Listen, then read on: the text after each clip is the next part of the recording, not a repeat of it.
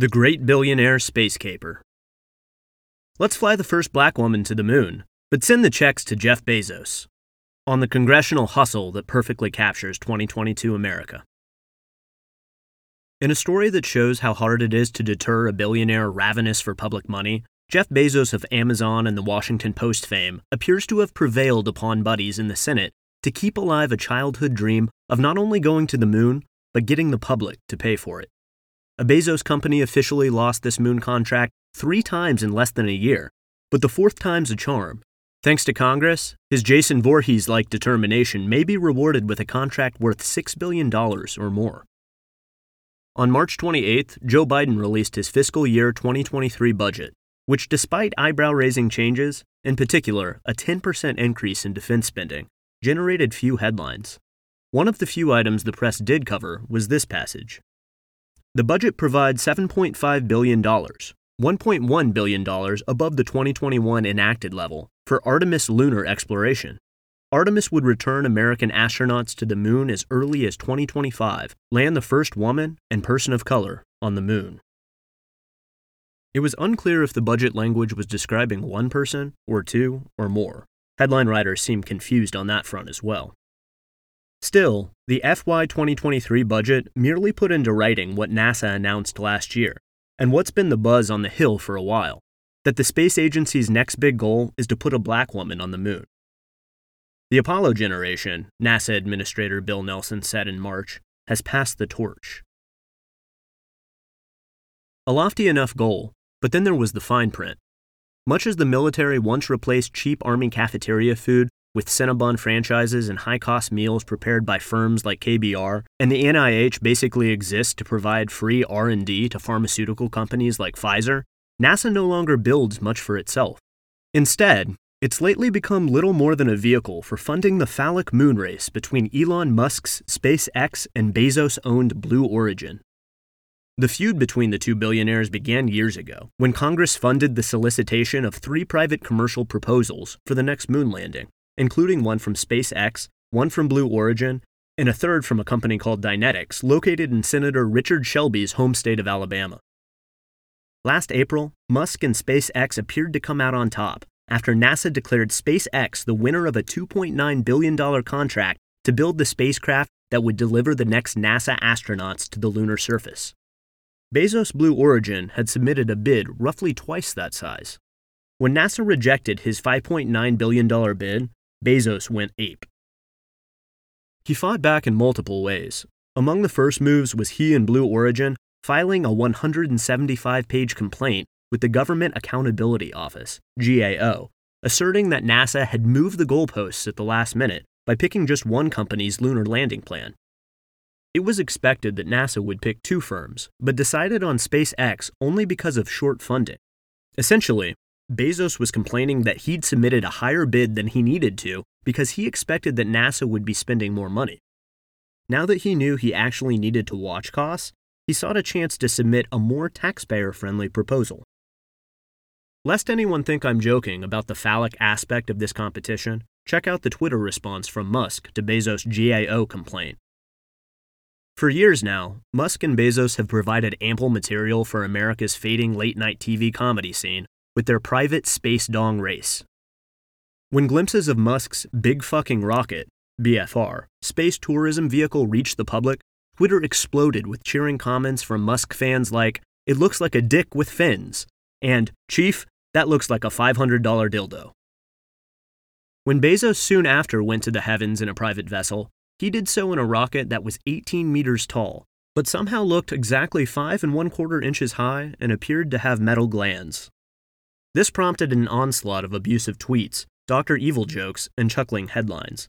Click on Mashables, a small replica of Jeff Bezos' penis-shaped rocket can be yours for sixty-nine dollars, for a very amusing photo.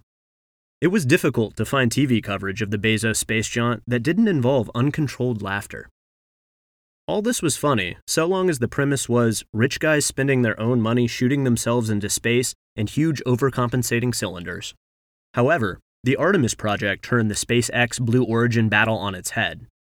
This was not just a war to see who could build the bigger jockstrap, but to see who could get you, the taxpayer, to pay for it. Musk appeared to win, and when Bezos' G A O complaint failed, he moved on to filing a federal suit to restore fairness, create competition, and ensure a safe return to the moon for America, that is, to give Bezos the effing contract. However, federal judge Richard Hertling quickly called B S on that and ruled against Bezos last November, seemingly checkmating the diminutive money devourer. Bezos went on Twitter to say it wasn't the ruling he wanted, and that Blue Origin respects the court's judgment and wished full success for SpaceX. Of course, it later turned out that Bezos had no intention at all of respecting the court's judgment, which makes it a tad funnier that Musk decided at that point not to meet Bezos on the field of faux graciousness. He tweeted the following about Hertling's ruling. Elon Musk: "You have been judged." Having struck out with the G A O and the federal courts, Bezos moved back to the Senate. Washington's Maria Cantwell, Bezos' home senator, had by then already introduced an amendment to the bill funding Artemis, essentially asking for a rethink of the decision to go with Musk only. The amendment may be a museum-worthy effort in the history of woke-washing. Two key passages. Commercial entities in the United States have made significant investment and progress toward the development of human-class lunar landers. Maintaining multiple technically credible providers within NASA commercial programs is a best practice that reduces pragmatic risk. Translation: Bezos has already spent a lot of money trying to get taxpayers to send him to the moon, but since he already lost, let's fund two moon programs. An additional subtext: how will we ever get a black woman to the moon if we don't give Bezos billions? Saying that and carrying out the Artemis program, the administrator should ensure that the entire Artemis program is inclusive and representative of all people of the United States, including women and minorities. The amendment language would authorize not just the five point nine billion dollars Bezos originally bid, but as much as ten billion dollars in new money for a second moon plan. Only Bernie Sanders seemed to think it odd that a man who bears a net worth of over one hundred eighty billion dollars is working this hard to get the taxpayer to fulfill his childhood space fantasy. Bezos called watching Neil Armstrong walk on the moon a seminal moment in his life. At the end of last week, Sanders introduced a counter-amendment to remove the ten billion dollars bailout for Bezos' space hobby from the moon bill. Bezos has enough money to buy a five hundred million dollars yacht, Sanders said on the Senate floor, showing pictures as he noted that neither Bezos nor Amazon pays much of any in federal taxes.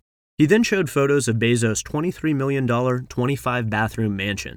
"Not quite sure you need twenty-five bathrooms, but that's not my business," Sanders quipped. Sanders is skilled at billionaire trolling, but the problem is, he's had too much practice. The effort to snatch back money from Bezos seems a long shot to be successful.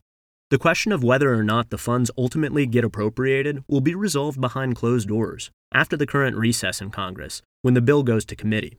Anyone want to lay odds on how much House and Senate members end up doling out in private? Pouring out of NASA to billionaires is serious business. Back in twenty fifteen, a bill called the Commercial Space Launch Competitiveness Act, passed by unanimous consent, gave private commercial enterprises the ownership rights to celestial bodies discovered through space travel. A U S citizen engaged in commercial recovery of an asteroid resource or space resource shall be entitled to any asteroid resource or space resource obtained, the bill read, including to possess, own, transport, use, and sell it according to applicable law. For this reason, Congress appropriating NASA funds to the likes of Musk and Bezos to build long-distance rocketry and landers is not just about symbolic missions, but the space version of the N I H.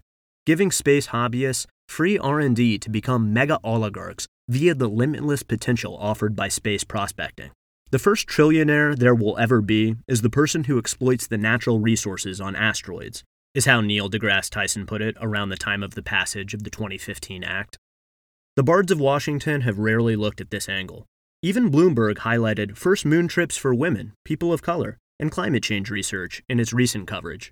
Most reports have buried the lead on the Musk-Bezos badger fight for taxpayer cash under NASA's new rallying cry, which is essentially to make sure the next glories of space movie, like First Man, doesn't have to include another Whitey on the moon scene. Whoever comes out of the Artemis capsule first, a primary winner of the mission, will be a billionaire with his teeth in your wallet. Maybe two, if Congress gets its way.